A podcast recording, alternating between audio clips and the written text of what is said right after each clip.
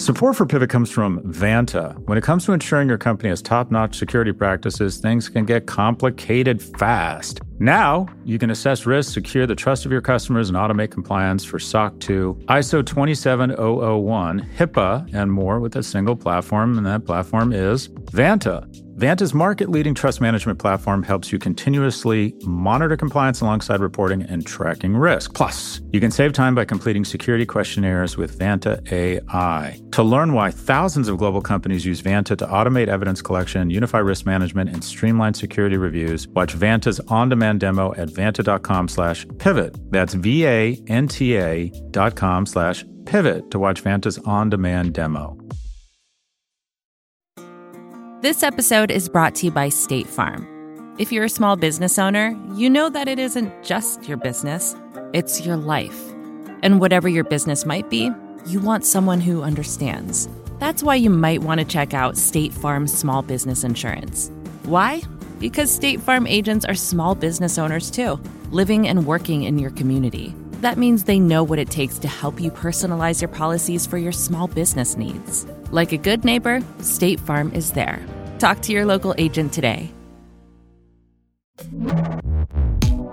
Hi, everyone. This is Pivot from the Vox Media Podcast Network. I'm Kara Swisher. And I'm Scott Galloway. So happy reopening New York City, Kara. Yes, I've happy- decided. I've decided for me. Uh, does that mean I have to let my kids back in the house No, you have to let your kids back. They better not be camping in your Florida compound. in the backyard? Nice You have a tent, nice sleeping compound. bags. You have a compound. I've been watching Filthy Rich on Netflix about uh, um, James Patterson, of all people, did a documentary called Mhm. Filthy Rich about Jeffrey. It's actually very good. James Patterson's in it a lot, but Yeah. he apparently was his neighbor.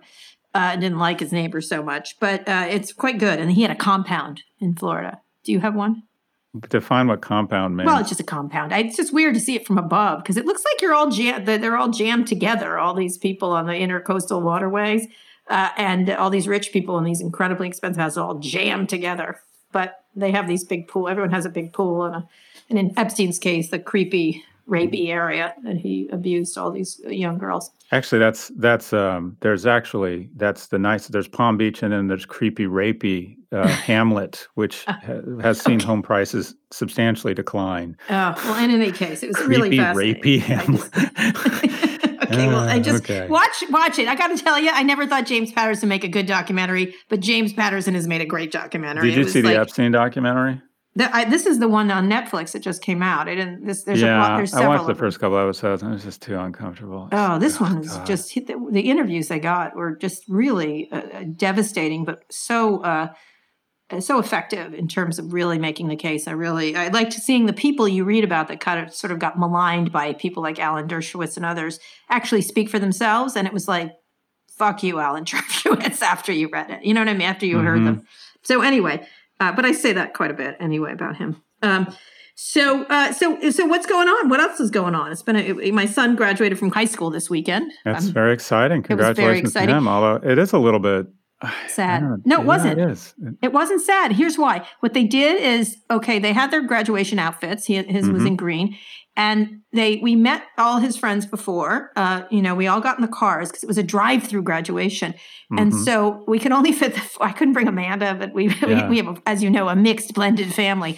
But we put we put in my ex, my uh, other son, and my son Louis, and he popped his head out of the top of the car. There's a sunroof, yeah. and he sat on the top of the car and we drove around the circle of the school okay and it was lined with teachers all socially distant and masks Mhm. and everything else just cheering the kids yeah. and they drove through and it was a sh- it was slow going which was great it was like a parade yeah. and then they stopped and they got a senior gift and they got woo and they they went they screamed and yelled and then they got their diploma and it was really uh, you know for a shitty situation it was pretty good. It was and it was very moving. The teachers were incredible. They they were yelling and screaming for these kids Yeah. for 3 hours. The only thing is the kids couldn't really be together with each other screaming for each other but it was nice. I have to say my son was very moved and uh, he actually he thought it was pretty good. They might have another graduation with all the kids together later in, in the year but it was really it turned out okay. Turned out okay. We made the best of a bad they made the best of a bad situation and did a nice job. I've been to uh, a bunch of those. We're doing them, you know, for third grade and and sixth grade graduation, and I find them in those things, uh, as you said, just incredibly inspiring.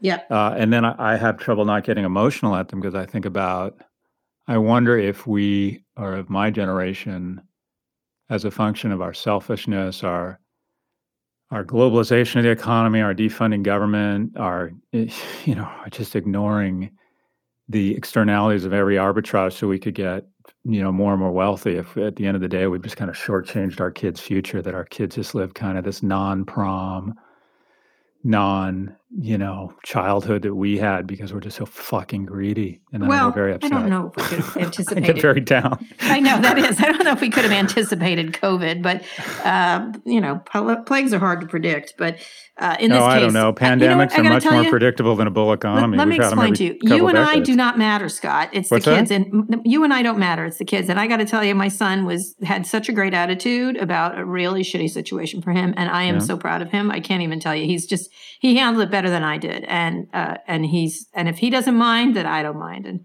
he's headed to college. He's Well, they don't mind because they don't know what they're missing. But well, anyway, I don't know. I don't know. Don't don't be a downer. He was great, and let me tell you, he's headed to NYU, where I will have a security detail surrounding him at all times, so that you wait. don't I'll be get there. near him. I'll be there with. no, you do not get near him. There's gonna they, they're gonna have your little picture on a card, and if you get near my son, they're gonna they're going to I'm take great. some I'm action. great with young men. You They're going to take some Bill Barr action on you if you get near my son. William That's Barr. I'm don't even know what that means. What You know, Bill like Barr Lafayette? Park. I had nothing to do with it, even though protesters got gassed.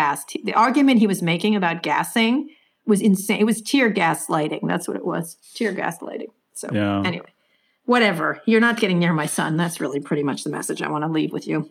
So anyhow, See, I know Other- you're joking. That hurts my feelings. I'm teasing That's you. that. That you totally. can hang with him. You, you, you know. can hang with you him. know, anyways, I'm a delicate little flower He's today. I think you, you. need My to be more in touch with my you. emotions today. Today, we got to get to the big stories. There's What's the lots big, of what are the big stories? There's lots of them.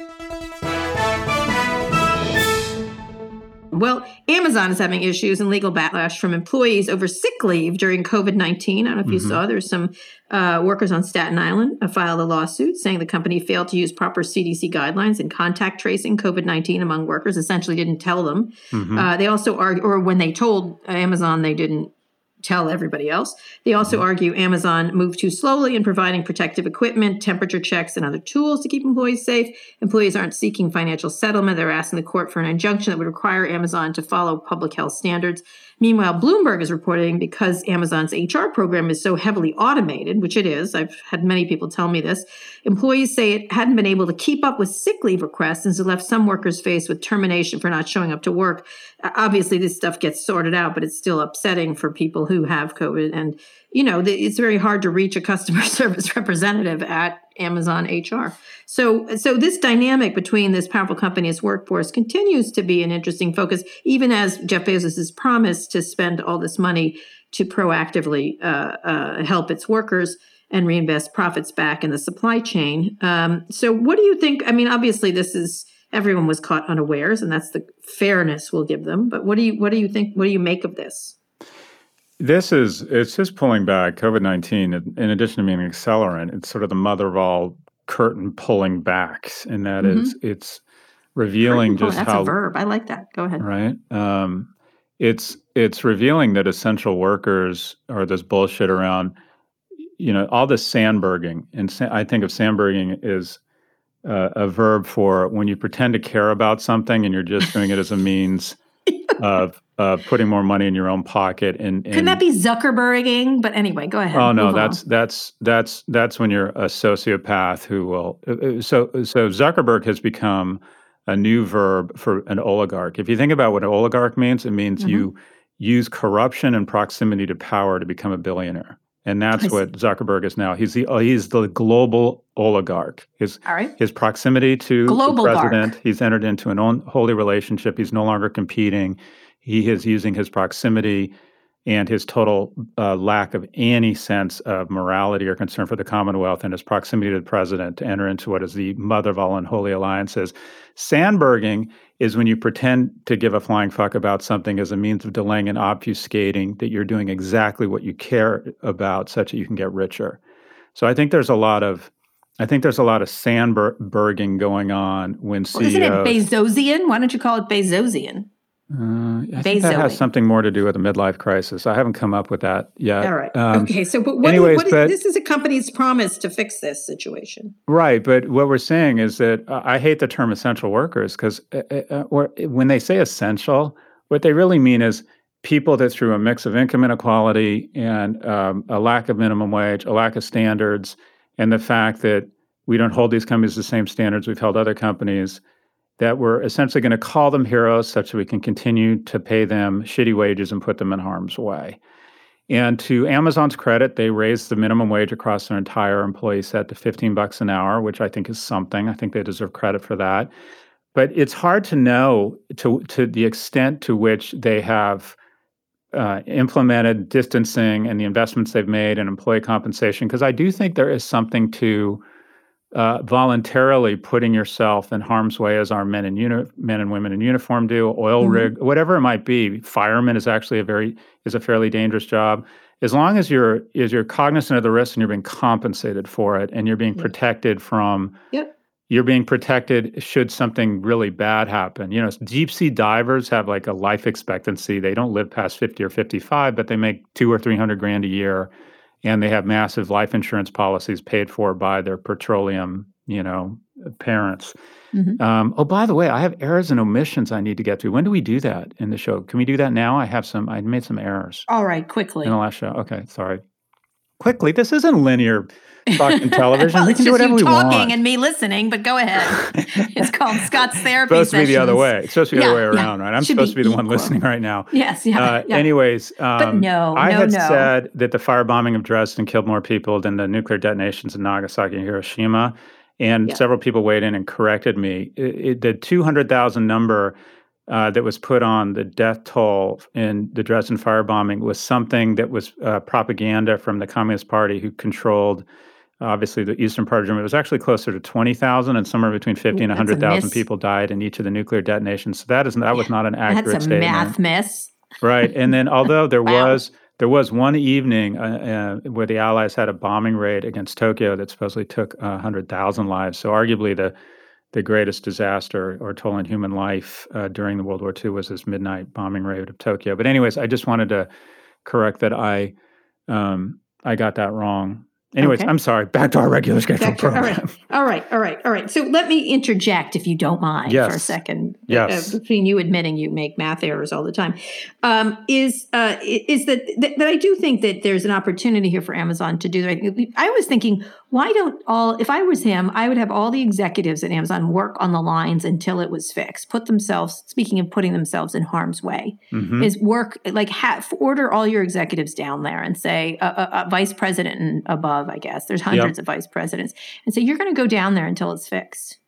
Like, and I, and well, but that, when you that, say fixed, what is fixed? Well, I think just pr- at least being under CDC guidelines, and I know they're pushing back, Amazon's pushing back that they are, and they're following these guidelines. But if you're going to brag about spending $4 billion to vaccination, you know, vaccinate the supply chain, then vaccinate the. Don't brag about it before yeah. you've done it. And so I think I would put my executives down there and say, oh, it's you know, it's like sort of eating the dog food. It's like there was. I saw a movie called Deep Water or something like that. It was with Mark Ruffalo where he gained weight um, and he played a lawyer. Um, and they were like, "Would you drink this?" Like it was from this stream in this area that Dupont had uh, had sullied. Yeah. Um, and the guy said, "It's like drinking a tire." Of course, I wouldn't. Like yeah, you know, like there's been so many scenes like that. Yeah. yeah.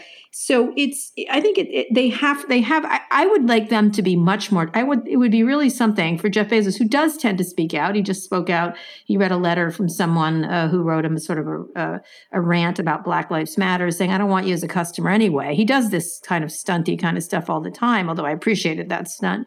Um, and he should do something like that. Like if he says he's going to do this, he should like put some some arrow behind that wood, and it would no wood behind that arrow, wood behind that arrow, um, and and and show that being very transparent about how many people died, how many people got sick, how many like like radical transparency on this and it could be really fascinating you know if mm-hmm. they if, if they if we believe them that's the thing is that there's not a lot of belief in these tech companies as much and more trust but in this case if he like put out the numbers i think that would be you know he did it around his you know his sex photos so why not mm-hmm.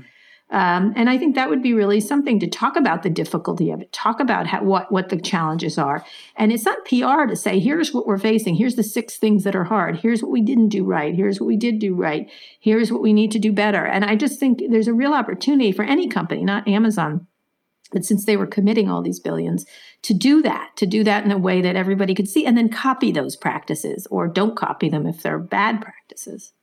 All right, I'm done with my rant. So uh, you said a lot there, but generally speaking, uh, most great retail companies have a formal process. And I, I, remember Howard Lester, the founder and CEO of Williams Sonoma, this just lion of business. Mm-hmm. He implemented a process where every executive, I don't know if it was once a year, went and spent time in the call center. And I think they may even spent time in the fulfillment center, such that and it wasn't quite frankly probably an effort to such that you would develop empathy for people in other income earning classes, but such that you would just understand the consumer better. Mm-hmm, mm-hmm. Uh, but I think that's a generally just a good practice for executives to spend time across their entire uh, supply chain. I am more sympathetic, I think, to Walmart and Amazon factory workers because I was asked to um, I was asked by this uh, uh hedge fund to identify what I thought were the biggest kind of meta or big systemic risks out there and the, the, the, big i think the biggest risk facing the world right now is it's somewhere between 16 to 8 weeks before the election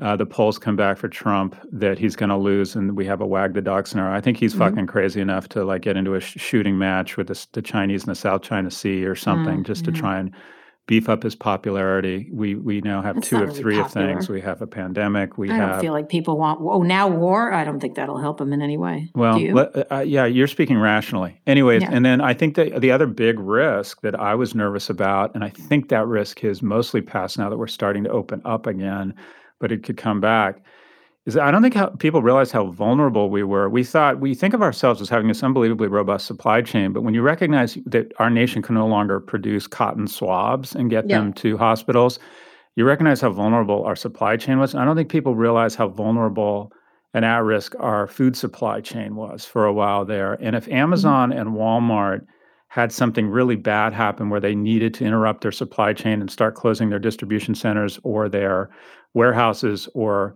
uh, I, I, think you could have seen uh, chaos. I think people would have started picking up their Glocks and heading to the Publix to get food. And so I think the supply chain, and this is the problem, and it's, it's a discussion we should have coming out of this pandemic, and that is have Walmart and Amazon become too big to fail? Yeah. And so I, I think it's important, and I think it's worth some risk. And that's not to say that people shouldn't be compensated. They shouldn't. No one should have to show up to work because they're so poor they feel they they put themselves in harm's way. But I do think Walmart and Amazon's food supply chain right now plays an almost almost sort of a, like a national defense kind of critical like role.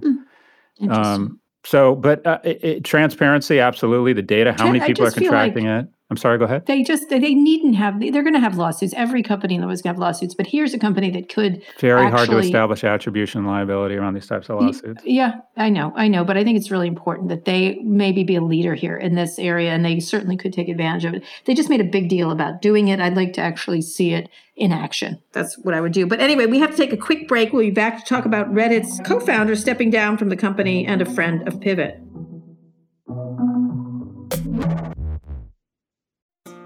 This episode is brought to you by State Farm. You've heard it before. Like a good neighbor, State Farm is there. But it's more than just a tagline, because State Farm agents are small business owners themselves who live and work in your community.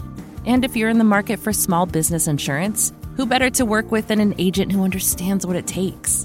State Farm agents can help you create a personalized insurance plan that fits your small business needs and budget.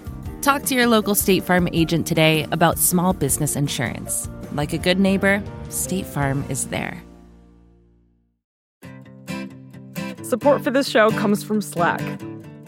You're a growing business and you can't afford to slow down. If anything, you could probably use a few more hours in the day. That's why the most successful growing businesses are working together in Slack. Slack is where work happens, with all your people, data, and information in one AI powered place. Start a call instantly in huddles and ditch cumbersome calendar invites. Or build an automation with Workflow Builder to take routine tasks off your plate. No coding required. Grow your business in Slack. Visit slack.com to get started.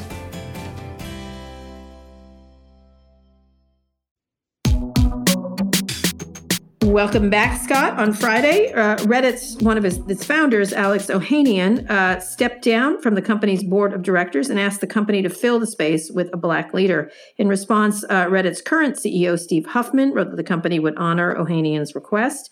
Reddit has long allowed threads that fuel and amplify white supremacist uh, rhetoric, and the company has not taken down. Uh, I have interviewed Steve and Alex a lot about this issue. Uh, they've had some good answers and some not so good answers, but Reddit's former interim CEO Ellen Pao, wrote on Twitter, I am obligated to call you out. You should have shut down the Donald, a pro Trump message board, which is that is, instead of amplifying it in its hate, racism, and violence. So much of what is happening now lies at your feet. You don't get to say BLM when Reddit nurtures and monetizes white supremacy and hate all day long that that is that was quite a strong thing from Ellen, uh, who has a lot of strong opinions, and I think I'm I, I, tend to agree with her. I've had these arguments with them. They had placed uh, the Donald on a ban. They have all these different rules at Reddit. I don't remember the last thing they did, but they gave him some sort of warning. Um, I I know Alexis well. Um, he's obviously married famously to Serena Williams. Um, I, I, think that I think him just saying this is a great thing to say this, but he's right. He's got the way they created Reddit has, has, even though I think Reddit more than many places has tried to at least admit and start to clean up. You know, they the way they they structured Reddit has led to a lot of these sort of dank areas of of that service. Yeah, it's it's um so first off, the board of directors I think is where a lot of where it kind of all starts there.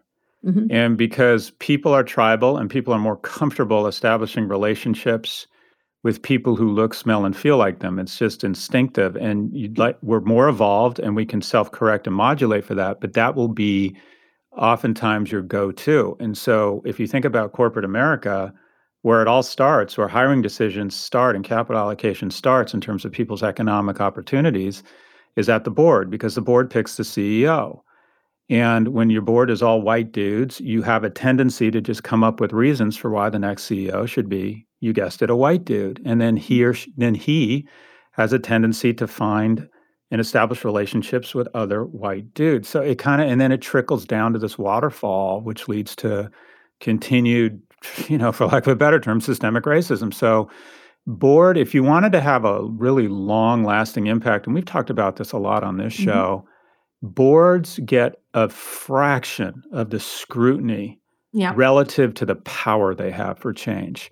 The, the board decides if and when a company gets sold uh, and who the CEO is, who sets the tone for the company for the next five to seven years on a lot of levels. So, uh, uh, there's just no getting. If you wanted long-term, real structural change in corporate America, you really have to start at a board level. And what is yeah, what, although I think you get at the idea these boards are not powerful in Silicon Valley. I can tell you that. I mean, they just aren't. Well, because the two class shareholders. It doesn't matter who, you know, they could put anybody on the board of Facebook. It doesn't matter. Well, yeah, but you're talking. That's why that's people still, like Ken Chenault and others. I left. think it's somewhere between 10 and 20 percent of companies are dual class shareholder. It. I think what would have been interesting is to take uh, for someone, and I would do this if I had more discipline, but to take all of those kind of performative black square serif statements around how we stand with George Floyd and we're appalled by this on behalf of the company, and then just have a picture of all of their board of directors. Yep. Well, ha- how funny you should say that, Scott, because I did that story uh, 10, 7, 8 years ago. Yep. I was uh, I was asked by the guy who was the head of um, years ago i wrote the men and no women of facebook and i put, all i did was put up the pictures of the management team. Uh, it was all men and, and this is i think pre-Sheryl. And then I, I, I was focused on women's issues on uh, in these stories and the other one was the men and no uh, women of, mm-hmm. of internet boards. And i because the head of uh, um, Groupon at the time, who's a lovely guy, had asked me if I knew any qualified women, and I I nearly like choked him from through the phone line. And so I wrote a story about it, and I said, "Here's all the pictures. This is here's all like there are binders and binders of women. It shouldn't be so hard to find women or people of color." And then I had another argument with the uh, with the head of Twitter at the time, who was uh, Dick Costolo, about that issue, um, where I think I wrote the single best lead of my lifetime. Um, about um, you know what that's Twitter. an incredibly high bar. No, that's no, it is. Let me read it. Let me tell it to you. All right, this was it was about that they had ten white men on the board, and I said on the board of P, uh, uh, uh, uh, on the board of Twitter, which has three Peters and a Dick, there is no diversity, something like that. But it was three Peters and a Dick because they actually had three people named Peter and one guy named Dick. Um, and so I think that was one of my best things. But they, they don't have any sense. This is where things can actually change if they, these boards do have power, and yeah. they certainly don't have power. And so this is very lovely for Alexis to say this, but they should have done it a long time ago. They should have made the board larger. They should give these, and it shouldn't just be one person because they run around, you know, saying we have standards, we have standards when they didn't have standards in the first place, by the way, when it was all white women. They run around and try to sort of uh, like find people of color, find women, find different voices without like having it just like as a matter of course. And I'm not sure how to correct that. Yeah, but isn't that where you start? I mean, we'd all like to think it happens. Or, it's well, been 20 it's got to start somewhere, Kara. It's got to start you're, 20 you're years hoping ago. we're just better people and we'll figure it out organically. A decent place to start just, is to say, okay, we're going to put a black person no. on our board. Yeah, but you know what? I can't even believe someone has to say that in this day. I don't believe they didn't do it before. Why it takes these these I just I find it just I I, You're like Alexis. Outraged. I'm outraged. I'm just like stop it. Stop it. And I really like Alexis. I do. And I, I agree with Ellen that they've allowed this site to become uh, successful. Now, again, they have tried. Really, Steve Reddit and, that and bad? others. I never thought of Reddit Uh, as being. oh that my bad. God! Oh no! Don't bad? Scott. Scott. Scott. Really? Oh Scott. They had so they had a. You're not giving me a credit. had- I cry at drive-by graduations. No, let me just tell you, I, I, can't even repeat the name of one of them that took them forever to get off. Uh, it was, it was offensive. It, it- oh, I can't even believe they're just and they have. Let me just say, compared to Facebook, they're Mm-hmm. incredibly responsive. But that doesn't mean Reddit is incredibly responsive. compared to Facebook, and that is the lowest bar. I mean, I don't know how low you can get for a bar, but the, in any case, they've always been open to discussing it and have tried to do bans and everything else, and have gone out of their way and said we are going to edit it. But and of course, they're not as big as a Facebook or anything else. Anyway, I'm not going to rant about it. I think great they should have done it five years ago i don't gonna i'm not gonna give the claps for this and i, I i'm not good I, I i tend to agree with Ellen i'm not giving them claps for something they should have done uh, a long time ago. That's that's what I'm speaking. But anyway, we got to go because we've got to talk to our friend of Pivot who's on the line.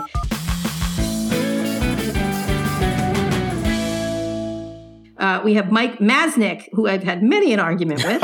He's the founder. There he is. He's the founder and editor of Techdirt, and one of the many experts on Section 230, which I think we need to talk about because this is about what what these uh, sites can do to do anything about it. Section 230 has been back in the news in large part because Twitter's move to flag the president's tweets for inciting violence and spreading misinformation that bothered him. Uh, in turn, the president began to promote the idea of revoking Section 230, which has been around from a lot of the candidates. Uh, Elizabeth Warren, Joe Biden talked about it. And he signed this kooky executive order to, to clarify the scope of Section 230. Um, I'm not going to go into it in detail because it's not going anywhere, but Mike can explain it for us. Mike, can you explain what the president did and then actually briefly explain Section 230 and whether you think it should be revoked or reformed or what? uh, which order do you want that in? Let's start with what it is. Explain it. Sure. Because people get this wrong Yeah. a lot. A lot. Yes. Constantly. Uh, it, it Section 230 really tries to do two different things that work together um, to sort of help promote uh, good content on the internet. In some sense, it, it is designed to try and promote the most good content and the least bad content. Uh, and people seem to get those two efforts Right. uh, that balance each other confused all the time. So it does two things. One of which is it says that if you are a platform that hosts content uh, from third parties, you do not get uh, blamed or you're not liable for anything that a third party does. Mhm. It, it says that you know uh, you put the liability on the actual content creator. So if someone violates the law, if someone posts something that is defamatory, it is the person who wrote the defamatory thing that gets the blame and the liability for it, and not the platform that is hosting it. Uh, That's part one, uh, and that's the part that a lot of people pay attention to. And then the second part of it uh, basically says that to encourage sites to moderate the content on their platform and to create things like family friendly areas of the internet uh, that is you know without spam and hate and porn and all of that kind of stuff uh, if you do moderate the content on your platform you are not liable uh, for those moderation choices and that includes for content that you leave up Right. So it seems pretty clear that what Twitter did was fine then under the law. Yes, yes. Uh, t- what Twitter did was clearly fine under the law, and also not just under 230. Um, there's the, there's this concept some people have said of like violating 230. There's nothing you can violate. there's nothing Right. in 230. No, that- it's a helper. It's a it's it's protection, isn't it? Isn't it prophylactic? Isn't it? you're it's saying whether or not you're liable. And the thing that Right. is important, and I think a lot of people miss in the debate, is that the First Amendment backs up all of this, right? So, um, you know, the content that Twitter put in terms of like the fact check on the president, which created all of this, you know, recent mess and concern in the executive order, um, you know, the content that they wrote themselves has nothing to do with 230 because it's content that Twitter itself wrote. So that's not third party content and it's not moderation. So what they wrote, that one little line, like get the facts about, um, that is that has nothing to do with 230 it's not protected by 230 but it is protected by the first amendment because it's twitter speech and it's perfectly you know clear and protected speech. There's nothing illegal about what they said. Um, and so i think that gets confused all of the time um, and which brings into the the the follow-up question of like well what should be done about 230 and what does the executive order do or purport to do or what should it do? Um, and you know the executive order does nothing. It, it basically just creates a lot of uh, heat uh, and asks uh, for different you know basically studies to be done on 230 it asks the attorney general to create a reference law to sort of try and mess up 230 though it's not clear what what can actually be done there. Um, and it asked the fcc to come up with an interpretation of 230 which it it doesn't directly ask them because the president can't ask the fcc to do anything it asks the commerce department to ask the FCC, and it sort of suggests an interpretation of 230 that is completely at odds with what the law actually says, uh, and also uh, what case law for 20 plus years has has said. So it's kind of a, a joke, but it could create a lot of distraction for for a long time. Isn't that the point? Or it it seems to me that the, the president in 230 is just an enormous distraction and an unproductive conversation. Isn't it really about a, a, a law 23 years ago uh, that was supposed to protect nascent technologies? Isn't that the term they use? Nascent technologies or platform platforms, which by virtue of that means it's incredibly outdated. And so that Um, kind so I'm going to disagree with that. I, I think that that is some of the sense, and certainly at the time. I mean, it was 1996, you know, when when this discussion was happening, and so, um, you know, certainly the internet was nascent and the platforms were nascent. But you know, whether or not that means that uh, the law is outdated is a separate question, and I would argue that it's it's not outdated, and that the law uh, to this day is incredibly important, and without it, we would have actually more of the problems that you know that the two of you are often concerned about, and that you're which often they'll talking cen- about. that, that they're cen- they'll censor it more. But get, get into the idea that that what so so what Scott's asking about is should it just be reformed versus mm-hmm. gotten rid of? Scott, unless Scott, Right. you think it should be gotten rid of. I would ask the question um, a different way, and that is why are these platforms subject to less scrutiny than any other media platform? Viability, especially. See that, and I think that's wrong, right? I mean, so Section 230 protects all internet websites and all it also protects users so if you retweet something or so you are not liable for that it is designed to encourage widespread speech uh, and also the the the creation of of better moderation tools and allows for different kinds of experimentation um, different kinds of approaches and whether or not you agree with all of the approaches that's one thing but it allows for that experimentation. Without it you have a few different problems that that come about um, and most of the reform proposals that are out there lead to these same problems um, one of which is you know if you do become liable for the content on on your site you have what's called the moderator's dilemma which is um, you know either you're encouraged not to look at anything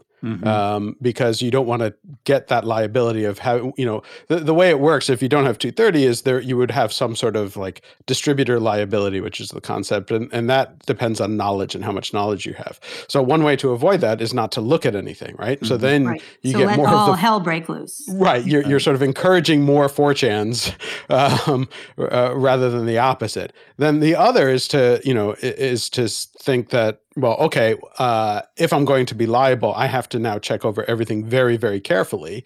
And then you get a very, very different world in which everything has to be limited. You don't get the sort of open platforms that allow people to speak. You don't get the sort of emergent innovation around like the conversations that happen on Twitter or things like podcasting. Uh, be- it becomes a risk. Whoever's hosting the podcast, if they're liable for everything that is said on it, uh, becomes a problem. Do they, you know, need to do that? You you sort of back into a world that is is very much the traditional broadcast media and you shut out all of these other voices. And as we've seen you know uh, what's happening in the world today a lot of this is coming about because people are able to speak out and people who in the past were not able to be heard and voices that were silenced or not listened to are suddenly being heard and people are able to speak out and say and, and speak their mind is because the internet allows that. And without 230 or with most of the reform proposals that we've seen that would be greatly greatly limited. So would All you right, so argue wait, hold on. Would you argue the state of play is acceptable would you argue? I, the, the, the vibe I'm getting from you is that, mm-hmm. yeah, there's some issues with this, but it's it's it's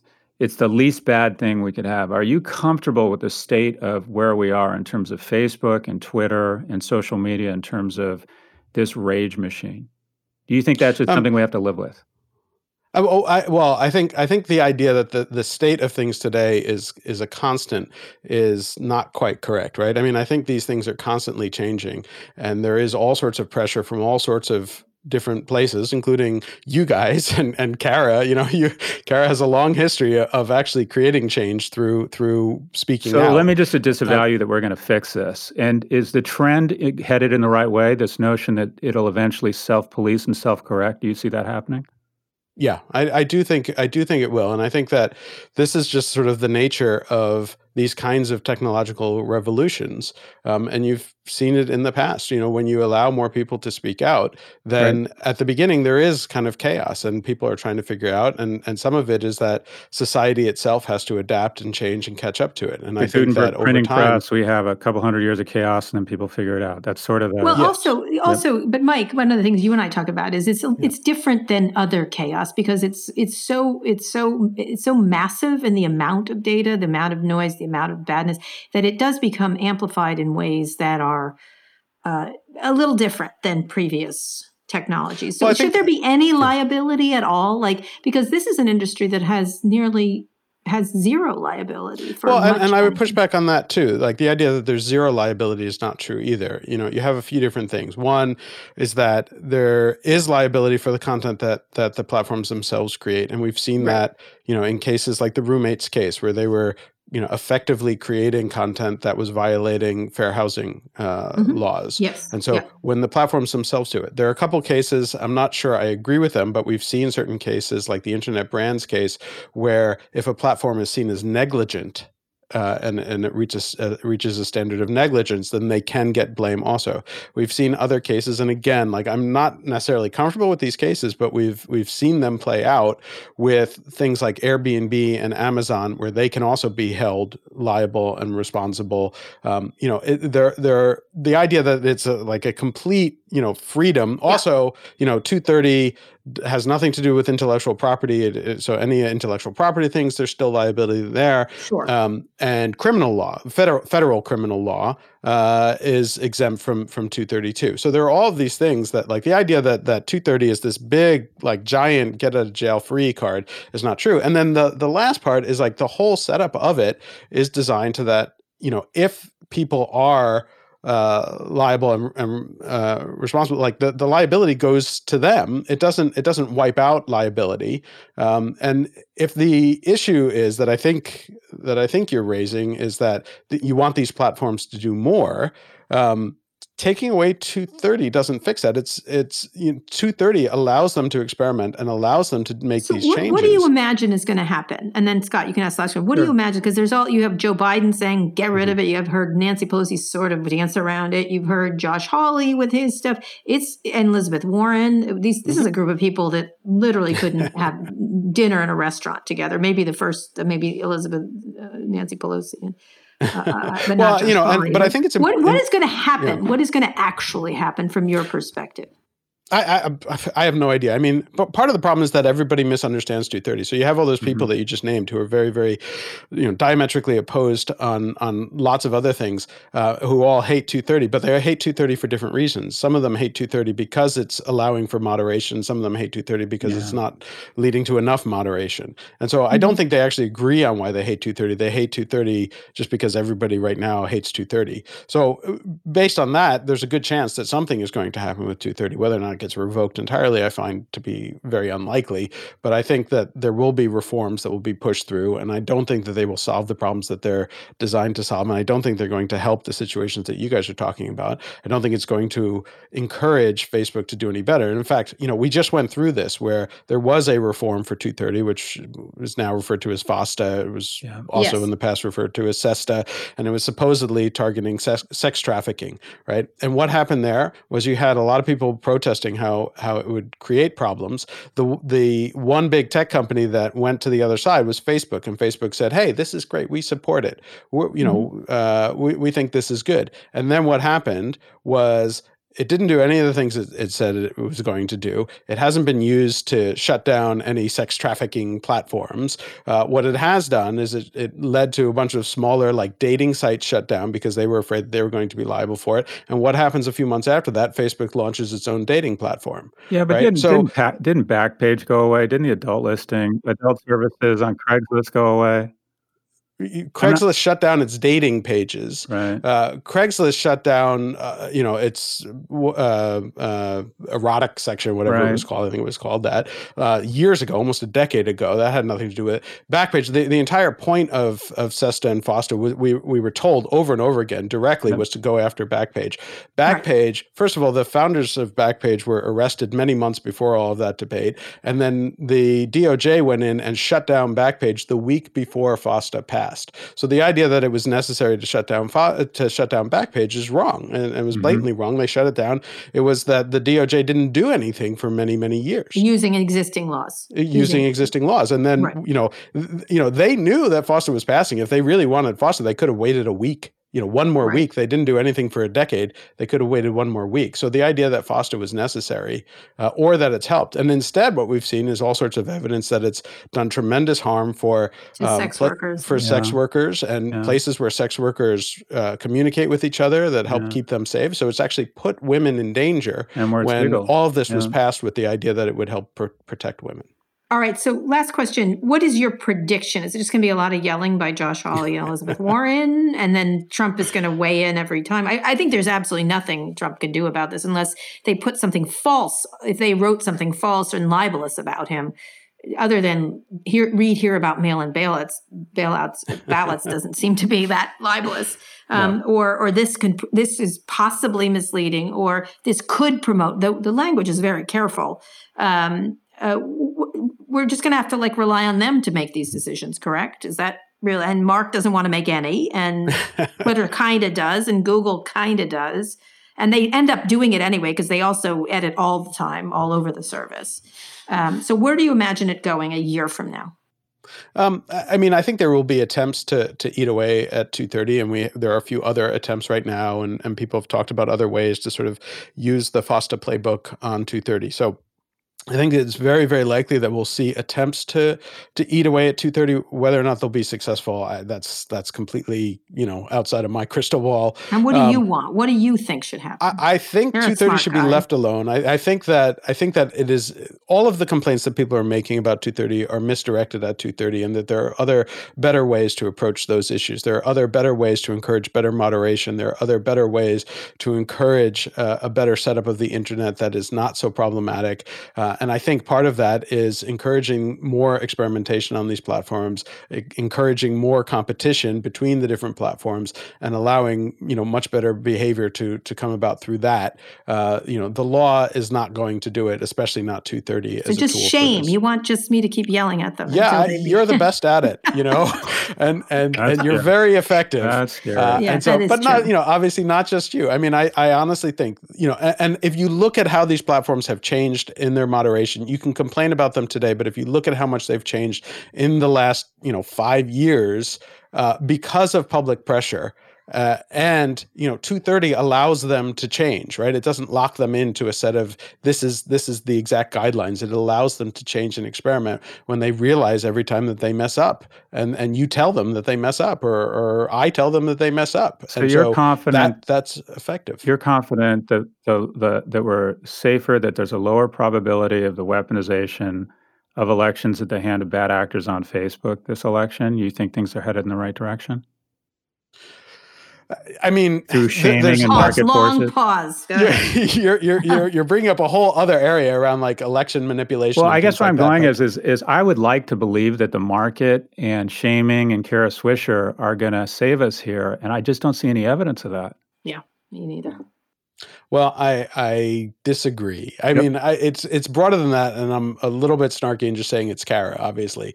But the fact is, like, people speak out about these things. Right. Captain and- Marvel right here. and uh, again, you're very effective. But like it, it, you know, I I think that if you uh, have not paid attention to how much these companies have changed, and if you have not spoken to the people at the companies about how seriously they do take this, and if you talk to the people who are on the trust and safety teams about how they think about these things and how deeply concerned they are about all of this stuff, hmm this is you know they are not taking it flippantly. And and like there is this assumption out there that they don't care. And that may be true of like certain top executives at some of these firms. But if you talk to the people who are actually responsible for making these decisions hmm like they care and they put a lot of thought into it and they recognize that every one of the decisions that they're making has tremendous trade-offs. Mm-hmm. and it is not as easy as it seems like for all of us sitting Yep. in our homes you know uh, talking over zoom or whatever thinking that the answers are easy. They're not. Every every single one of these has a trade-off. And and the people who are thinking through them are taking it seriously Yep. 100%. But that's why they get paid the big bucks, Mike, and not us. anyway, I really appreciate it. I always think you're such a smart think. You always change my mind on things, and I do appreciate all of this over time. He like whacked me one, and I think he was right to do so. anyway, Mike Masnick, you can keep trying, but not on everything. Um, the founder and editor of Techdirt and an excellent thinker on Section 230. Please read him. He's terrific. Mike, thank you Thank so you, much. Mike. Nice meeting thanks you. Thanks for having me All right, Scott, one more quick break. We'll be back for wins and fails.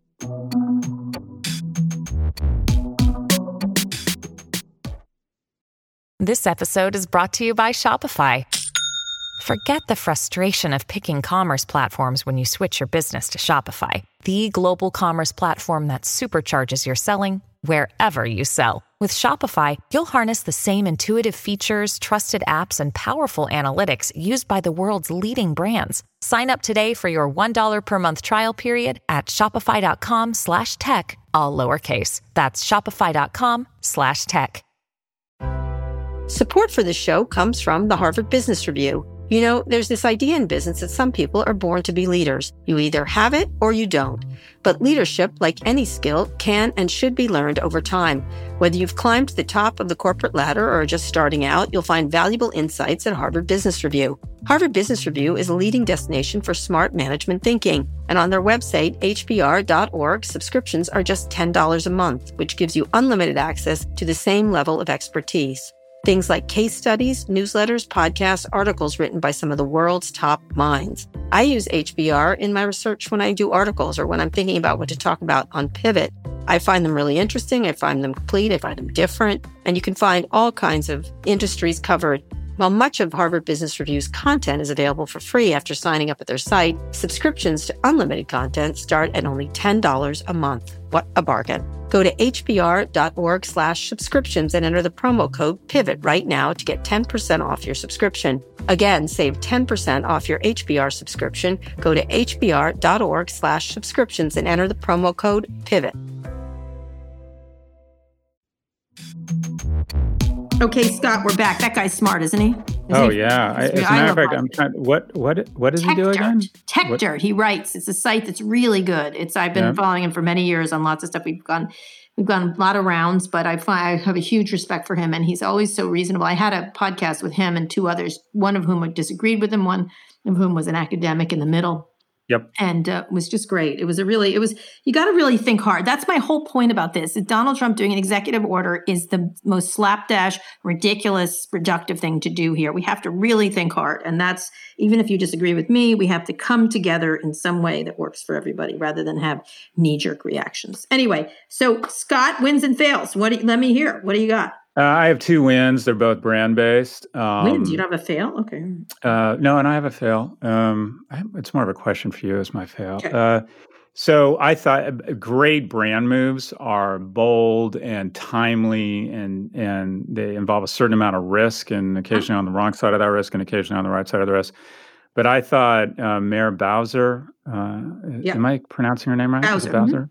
Yeah, I thought the uh, emblem or the mural of Black Lives Matter across the avenue leading up to the White House Yeah. is going to go down as one of the great kind of brand moves uh, in terms of uh, capturing the moment. And we're a visual species. Uh, I just thought it was just so inc- incredibly creative and innovative. And It was interesting. Interestingly, my son, who has been getting very politicized recently, my 14, 15 year old, Yep. he was like, fine, it's just PR. Why does, why did she keep funding the police even more? Like he was, da- he was already past that. So it was interesting that he wasn't buying it. It- I thought, it, I said it was great. And, I thought it was and then we had this discussion about allies that we like, we, we, we may not like one thing and we can like another. And he goes, I don't care if she paints anything.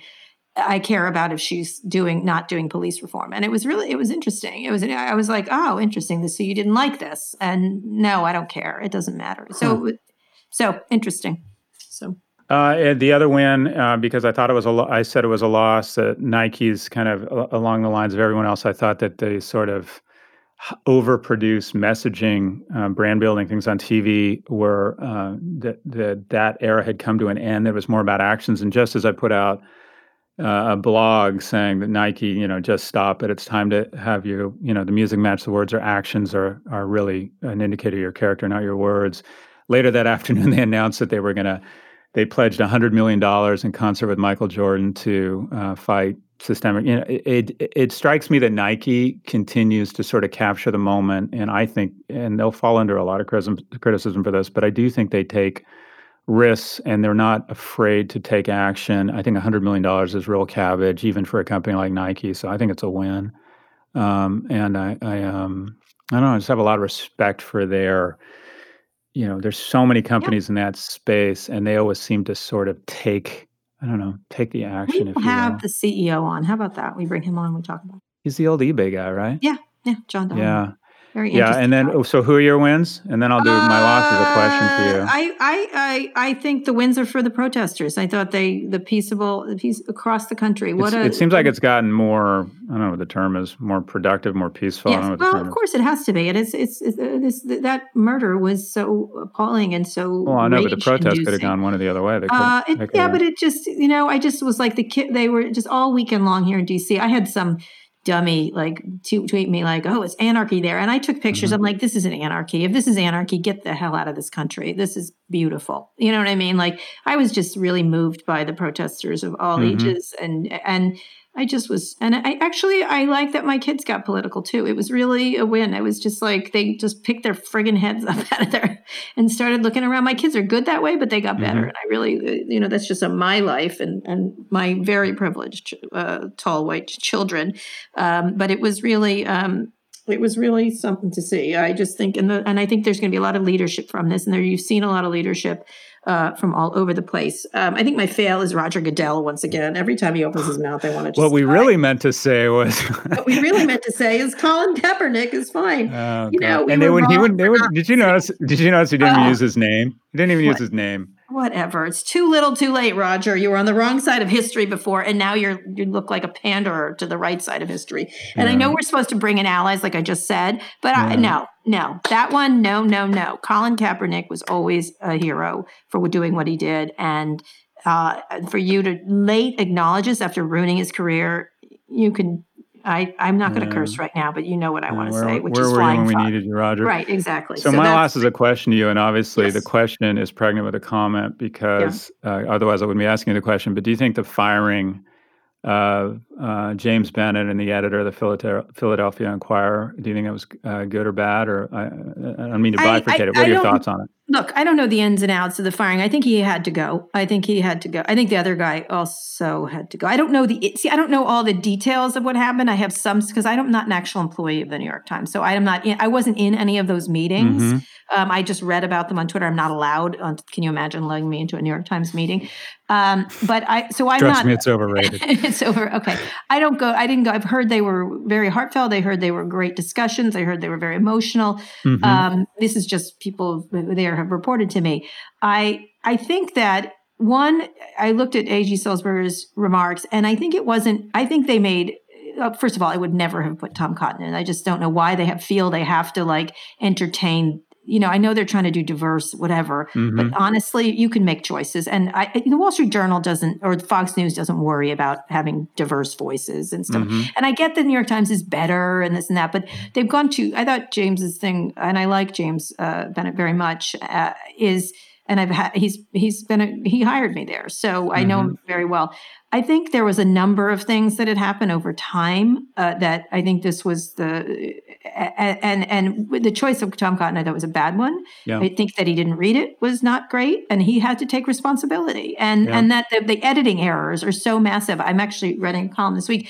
Just the idea that they allowed Tom Cotton to whitewash himself in the pages of the New York Times, I think, was just astonishing because mm-hmm. he had he had done such a famous tweet about shooting people like no mm-hmm. quarter trying to hide it by using the word no quarter, which everyone understands what it means. And that wasn't in the piece. And so allowed him to have a Twitter, a really malignant Twitter personality, and then a more measured personality in the Times. I thought that was a mistake. And you have mm-hmm. to, like, look, James did what he needed to do. He couldn't lead going on and he stepped down. And I think that was he did the right thing and the mm-hmm. new york mm-hmm. times did the right thing and i know people are all mad and they're making it about just this mob thing it's ridiculous there was there were other things over the past year that also you know like it's not just one thing and i don't think i think to to allow tom cotton and president trump to turn it into this woke thing is mm-hmm. ridiculous it's just it's not what's it's not the truth and i think james uh, like the way he is, he knew he made a mistake and he took responsibility for it, and mm-hmm. that's what happened. And that's that that that and especially around the editing and the editing uh, oversight of this thing and allowing such a badly edited uh, piece to go in the Times. You can't, you know, the Times has standards and they just shouldn't have let it in. So mm-hmm. I don't think that's a very particularly controversial thing. Again, I don't have any knowledge. I will be writing about it. So maybe you can tell me what you think of it once I do. But mm-hmm. I just think in this day and age, it's it, it, it's so easy to get into reductive conversations about not letting people speak out. And I think it's so it's such a canard. Uh, that's such a canard. Everybody gets to speak out. You don't get to speak out everywhere, and you don't necessarily get to speak out. I'm not sure. I'm Times. not sure uh, that when, and maybe there's a reason for this. That in, we're in, we're in such an emotional raw time that everyone feels comfortable speaking out. I think there's a danger that if you don't, or a feeling that if you don't sign up to a certain orthodoxy, that you anything you say, even if it's meant to be a productive part of a dialogue uh, puts you at huge risk in, in this cancel culture. And I worry that without embracing something outside of your own orthodoxy, that we don't end up in a dialogue that results in enduring change. All right, but why Tom Cotton? We know what he, he like, but why not? Why not show the full Tom Cotton, not the right. not the not the he's in a so, nice white. But the question is, I uh, I think that was a mistake, and I think the the byline on the Philadelphia story, the you know buildings lives matters too, was just ridiculous. The question is, should that, that timing too? What a terrible, what a terrible like use of uh, a phrase agreed. at this moment in time. And they're and they're big boys, and they make a lot of money, what? and they're paid editor, to make those kind of calls. Being an editor yeah. is about judgment. You make a bad judgment, you lose your job. That's but just, at the same, uh, I get that. But do do we do we end up sending a signal to editors that they just have to be so milk toast and not make not take any risks and not? We are just talking about that with Mike, right? Yeah you know no it doesn't make milk toast it's just i just feel like look edit if i was running that section which i never will in a million yep. years yep. like what's wrong with having your point of view and like deciding that's the thing this oh, idea well, I think, that, I think both everybody must be listened to Mm-mm. Mm-mm. yeah I don't think why. And by the way, there's lots of other voices that didn't get listened to. Like why Tom Cotton? Why not blank? You know, I just it, it's. I'm not. I'm not arguing whether the Tom. I don't think the Tom Cotton. They they shouldn't given have given any oxygen to that. Or if they had a format, they should have had somebody push back, like an interviewer going, Yeah, but aren't you being really hypocritical here, Sen- Senator Cotton? So I agree with you; it's a bad decision. I, I guess my question is, does it? If you look at the movie that that was these persons' careers, to me it Right. plays out that it's a movie that strikes. And I don't know them that well, but the guy at the Philadelphia Inquirer, Mhm. in four years, had doubled the percentage of reporters who are, are were people of color. He won Pulitzers, and then you kind of step in it during a raw time, and you're out. Well, you know what? It's it's tough up there. I don't that Yeah. one. I don't know the whole history, Yeah. and I but I think that headline was appalling. I was like, oh, yeah, it was gee. terrible. Like literally, I think Margaret Sullivan said it best, who writes for the she's been an ombudsman and stuff like that. There's something called, "Hey boss, look at this. This looks problematic." Like where Mhm. in all of these things, like where is that one? That headline. I'm like, who did that? I want to like Mm-hmm. be in the room to go, what the fuck? And I have been in those rooms hmm uh, where they just like, oh, whatever. And then you're like, what? Like, what? Like, I, I've been the person who said what. And I have had the, that said to me. And I say, thank God for those people, you Mhm. know? And if you don't, I'm sorry, if you do, if you have a room of the same kind of people, whether it's income or education, it literally, you never get someone saying, what? What the hell is that? And every time, every person who has said, What the hell is that to me, I thank them. And every time I've said, What the hell is that to people, uh, I would, I, I, I think I've done a nice job. So I don't know. It's, it's the way it goes. And I, again, I like James and uh, I like writing for the New York Times. I write about tech. I'm not, um, I don't write about these, these, these much more important issues, but I will be writing about it this week because I think they let his internet persona, they never let his internet persona and his New York Times persona meet. And that was, you know, that was a mistake. There's lots of mistakes here. So, but you know, I like working for organization. I I, I, like organization. I think they have all. Uh, I, I think they try think about these things really hard, and when they think that they've been sloppy to their own standards, they do something about it. So, hmm but it's certainly not mob. Honestly, what a ridiculous, ridiculous configuration of what happened there. Anyway, that's What do you got on tap for the week, Kara? What's on tap? So much. I have so many good people interviewing. I'm interviewing Jon Stewart, shh, stuff like Really? that. I'm interviewing uh, like lots of people. Yes, I have Amina Toso. I've got uh, so I've got um, uh, Symone Sanders, who is uh, uh, uh, who is who worked for the Sanders campaign and has now worked for the Biden campaign. I've got. Let me look. Honestly, I've got such a good lineup this week.